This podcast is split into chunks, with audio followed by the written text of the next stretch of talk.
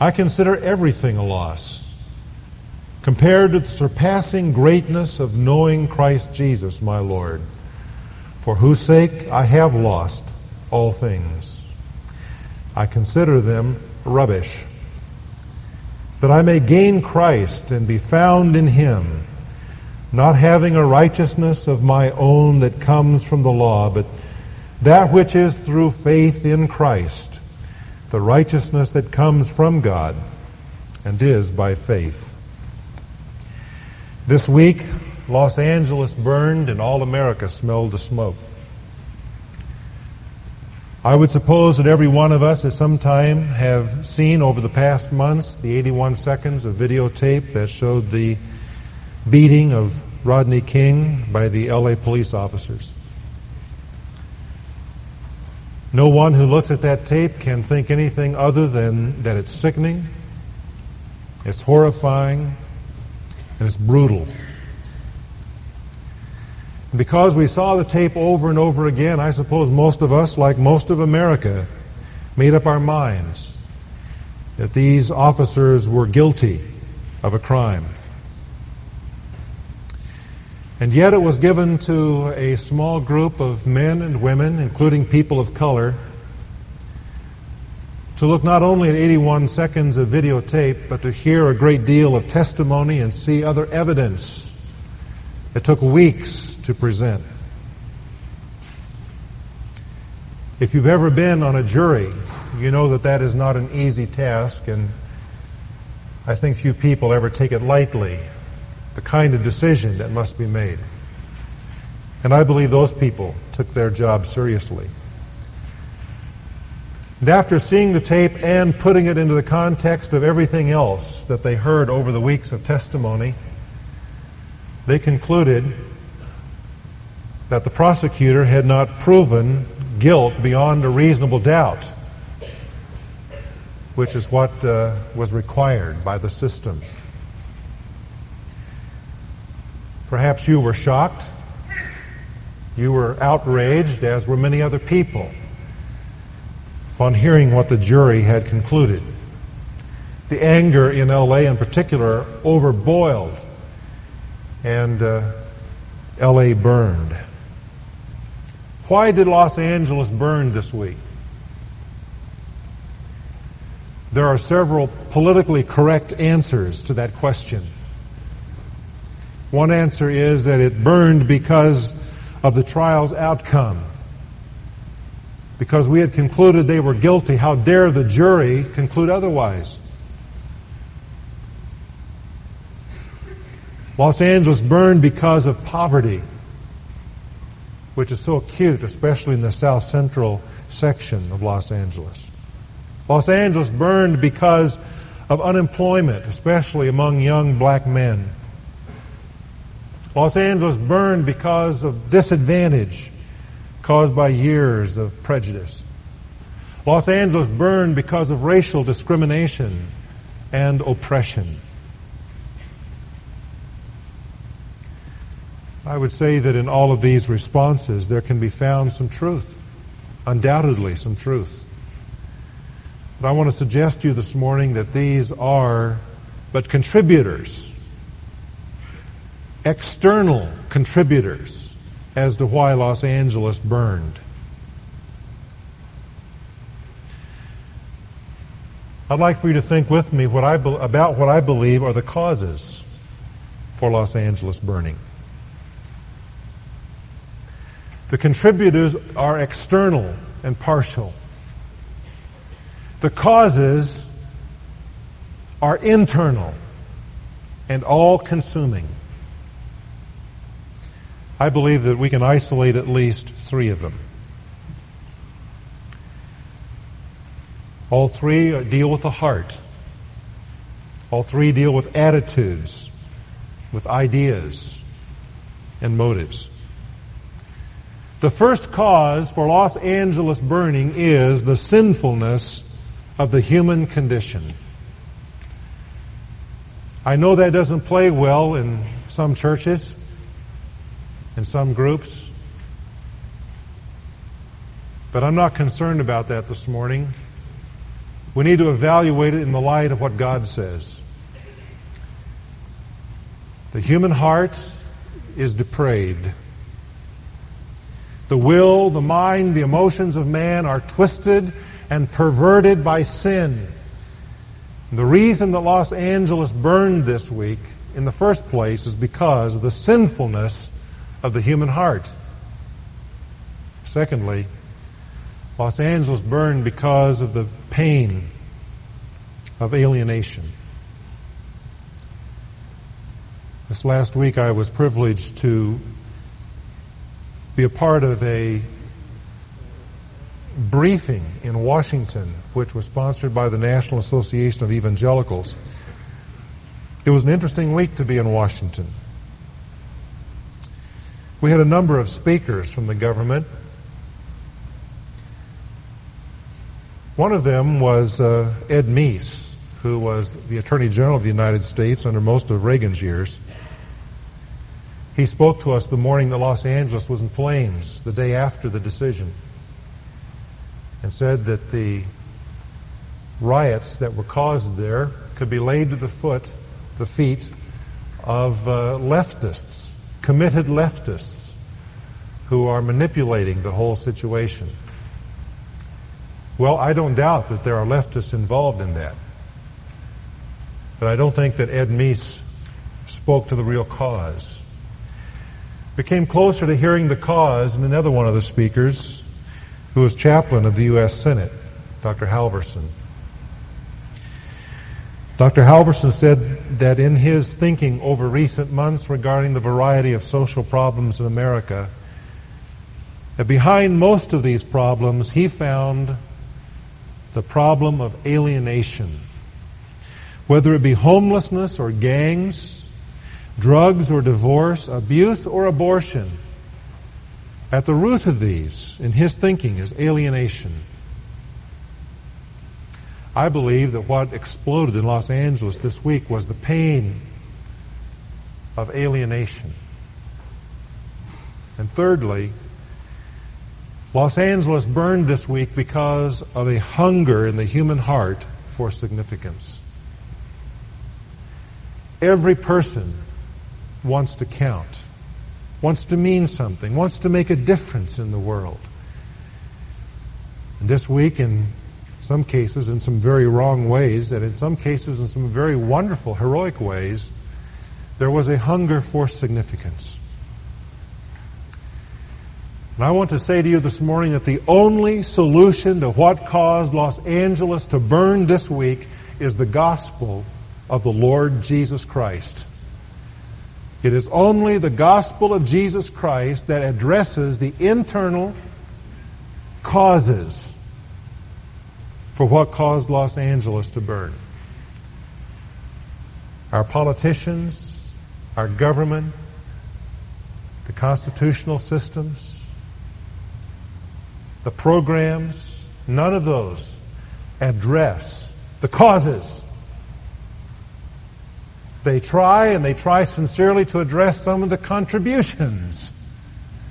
But only God and only the gospel that He has given to us in His Son Jesus Christ goes to the heart, to the root causes which are internal.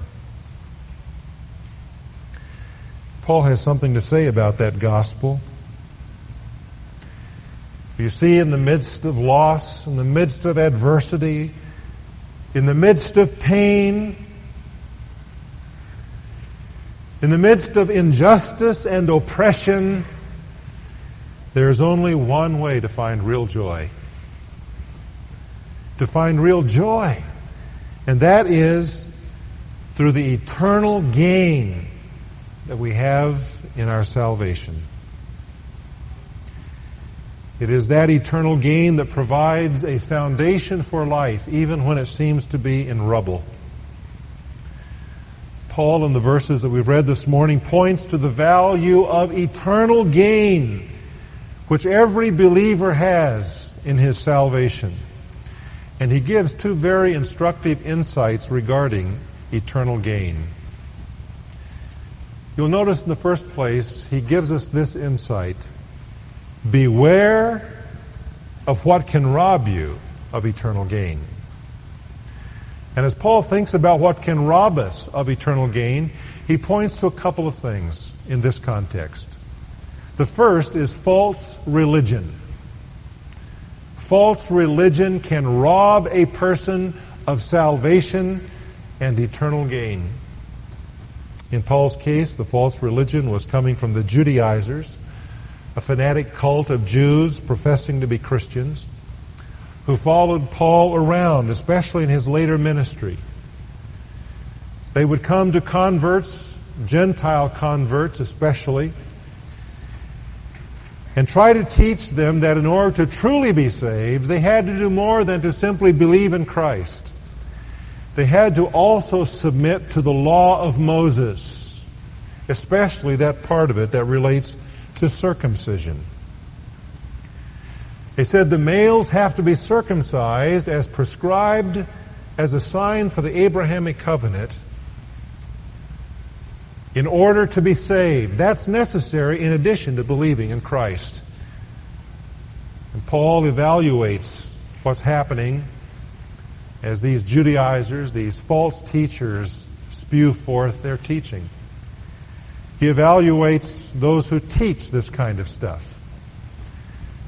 He uses several phrases to describe them. He says uh, they are dogs. Beware of the dogs. Now, you could not call a Jewish person much worse than a dog. Dog was unclean. He's talking about scavengers wild dogs that run in packs. And so he turns a term on these Judaizers that they used for Gentiles, because they call Gentiles dogs. And he says, in fact, they are the dogs. They're the scavengers who root around trying to find something. Undoubtedly, he's talking about the fact that they come to the ministries he's established to the churches he's planted, and they begin to root around, scavenging there and destroying them by their false teaching. He says they're evildoers. They're busy doing, but what they do is in opposition to the gospel. So they're evildoers. And he says they are mutilators of the flesh. He does a play on words here that some English translations pick up on. He says they're the concision, we're the circumcision. The word concision, as it is in some translations, in the NIV, is mutilators of the flesh. He does a parody on their insistence of circumcision for salvation. He says they are nothing but mutilators of the flesh. And in contrast to them, he says, are we who are the true circumcision of God. Here he's talking about not physical circumcision of flesh, He's talking about circumcision of the heart and the cutting away and removal of sins. He says we're the true inward spiritual circumcision. Who? Well, he describes those who believe this way. He says, We who worship by the Spirit of God. That is, who don't follow vain traditions and rituals, but who worship God out of the Spirit being enabled by the Holy Spirit. We who glory in Christ Jesus, who have their hope in Him alone, who do not worship using rituals and the external demands of the law, but who boast in a living Savior. He says, We who put no confidence in the flesh and what the flesh can produce in terms of attempting its own righteousness before God. We put no confidence in that sort of thing. False religion will rob one of eternal gain. False religion has no message for Los Angeles.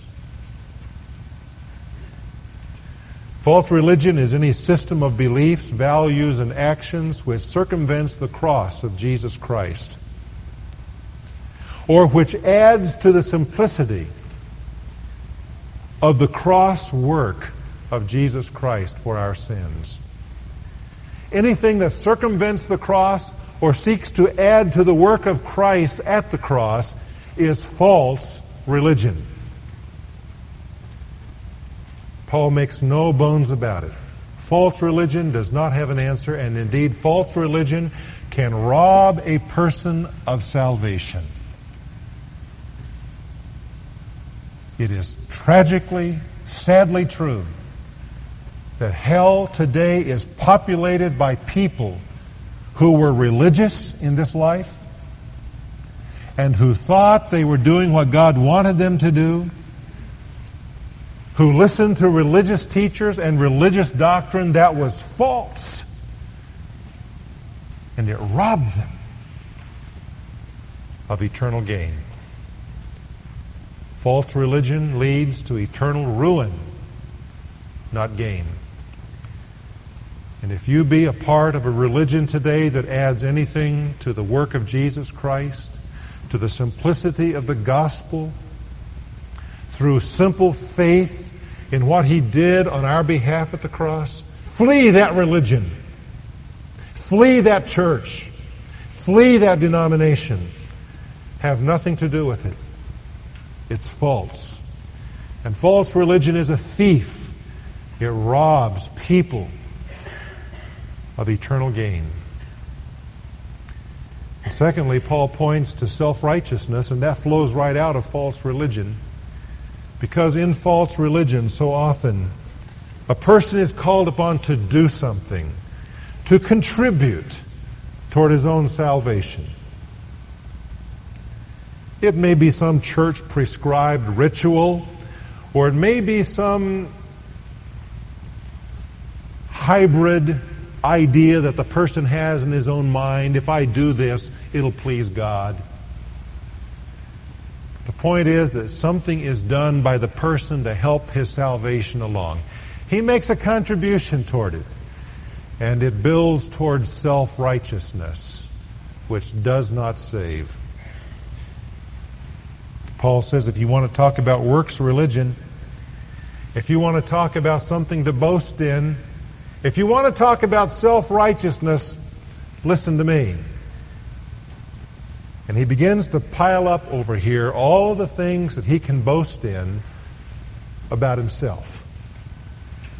If somebody can boast in who they are and what they've done, Paul can beat any of them or at least match them. And he piles up layer upon layer of language describing his advantages, his benefits, what he could boast in. Paul here outlines the very heart of man made religion. In the first place, it denies the sufficiency of Christ's sacrifice for our sins, and it adds to it human works of one sort or another. And secondly, it promotes self righteousness by appealing to the religious and fleshly nature of man that wants to do something to impress God and believes it can. That kind of religion robs the soul of eternal gain and it condemns its followers before God to hell. Beware of what can rob you of eternal gain. Paul gives us a second insight regarding the joy of eternal gain and salvation. He says, not only beware, but be aware of what can assure you of eternal gain. Be aware of what can assure you, guarantee to you salvation, eternal gain. What is that? Well, Paul expresses it a couple of ways. He says, in the first place, it's the knowledge of Christ Jesus the Lord. He says, I look at all of these things in this pile of self righteousness, and he says, I want you to know they mean nothing. He says, in fact, I count all of these things but dung, rubbish. He uses even a stronger term for human excrement. He says that's what all of that stuff amounts to compared to knowing Jesus Christ, my Lord. It's possible to think one knows Jesus Christ without knowing him. Because the kind of knowledge that Paul has in mind here is not merely intellectual knowledge. It is the kind of knowledge that comes by experience and by relationship. We were honored this week to be allowed time at the Supreme Court with Justice Clarence Thomas. He has not given any speeches in all these months that he, uh, after he's been appointed to the court, affirmed to the court by the Senate.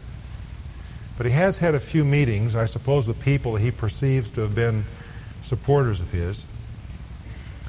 And in the hour or so that we had with him, he, he talked about what he went through and what's happened to his life since uh, last fall, last October. At the end of it, uh, someone asked if we might have our pictures made with him. And uh, there was just an intimate little group of 85 of us. So uh, he kindly consented to do that, and we went up in groups to stand by him while someone took a picture if they had a camera. And uh, everybody that went up there shook his hand right there. Shook his hand. I can say today, I know Clarence Thomas. Please don't ask him if he knows me. But I can say I know him in one sense. I mean, I, I knew him before I shook his hand because when he came into the room, I recognized him. I'd seen him on television. And I'd heard his voice, that rather monotone, deep voice with a certain dignity to it. I recognized his voice, and I can even say I've shaken his hand. I know him, but I don't know him in the sense that Paul was talking about knowing Jesus here. There are a lot of people who say, Well, I know what Jesus said. I know Jesus came to the world. I know he died on the cross. I know he rose from the dead. I know all of that. I know Jesus. But they haven't experienced him in a personal relationship.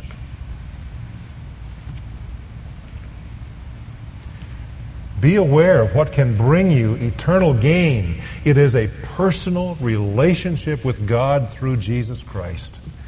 Paul says, I count all the advantages of my life but a pile of rubbish compared to knowing Christ personally. Do you know him personally? Has there been a point in your life where you have acknowledged your sinfulness and you've opened your heart and received Him as an act of faith, asking Him to forgive your sins and to give you eternal life? It's that which introduces us, which establishes a relationship that then goes on to grow. Paul puts it a different way. He says, That I may gain Christ and be found in Him that I may be found in Him.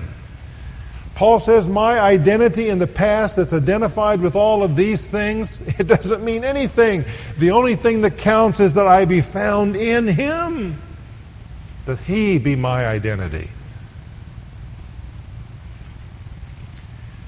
Los Angeles burned this week. It burned because of the sinfulness of the human heart. Is there an answer? Praise God, yes.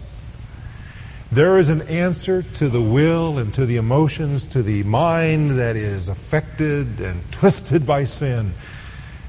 The answer is Jesus Christ.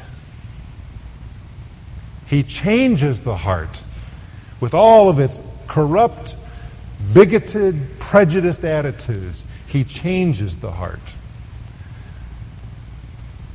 Los Angeles burned this week because of the pain of alienation. Is there an answer? Yes. To be found in Christ, to know Him, to no longer be alienated from God makes it possible for me to be restored to others.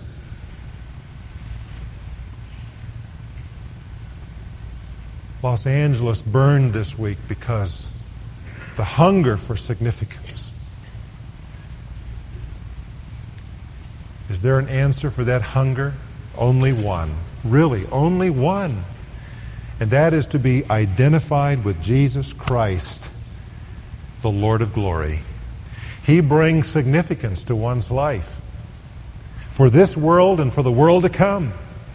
That's why I'm saying to you today that the only answer to what made Los Angeles burn this week is the gospel of the Lord Jesus Christ. But it's possible to be right here in this room and to have never done anything like what happened in Los Angeles. To have a fire burning inside of you of the same kind of pain and hunger and sinfulness that was overtly expressed so tragically this week. You may not have acted it out in the same way, but it's there inside, and you know that. And what you need is Jesus. He is the only answer to the emptiness and to the hurt and to the pain inside of you caused by sin. And today you can have Him. Today you can know Him. You can gain Christ. You have to lose everything else you're depending on. But do you mind laying down garbage to pick up Jesus Christ? Let's pray together.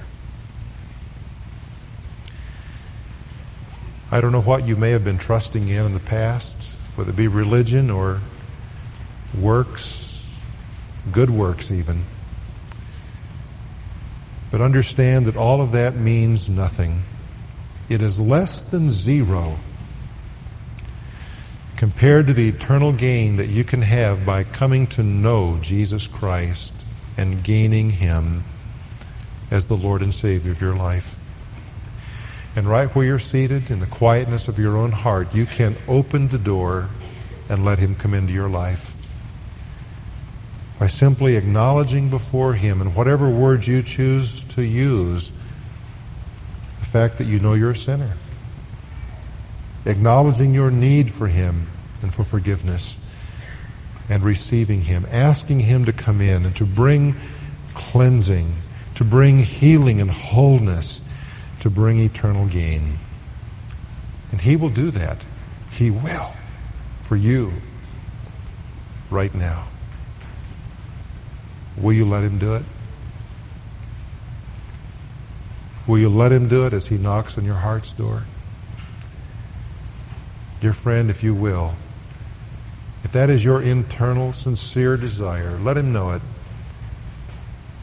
And let me know it by lifting your hands so that I can pray for you before we go. I'm not going to call you up, I'm not going to embarrass you or point you out, but as a tangible indication, an outward action of your inward faith. Right where you're seated, will you just lift a hand so I can see it? Acknowledge it. Is there someone? Today I receive Jesus Christ and I desire to know him. Is there one? Would you stand together with me, please? Father, I pray that today all of us who name Jesus Christ and who would profess, as Paul did here, to be found in him and to know him, that all of us would be taking this gospel to a world that is crumbling around us into fiery rubble because of its need for this message. Open our mouths, Lord. Give us the words, give us the courage to share this message this week with those whose lives are on fire and being destroyed by sin.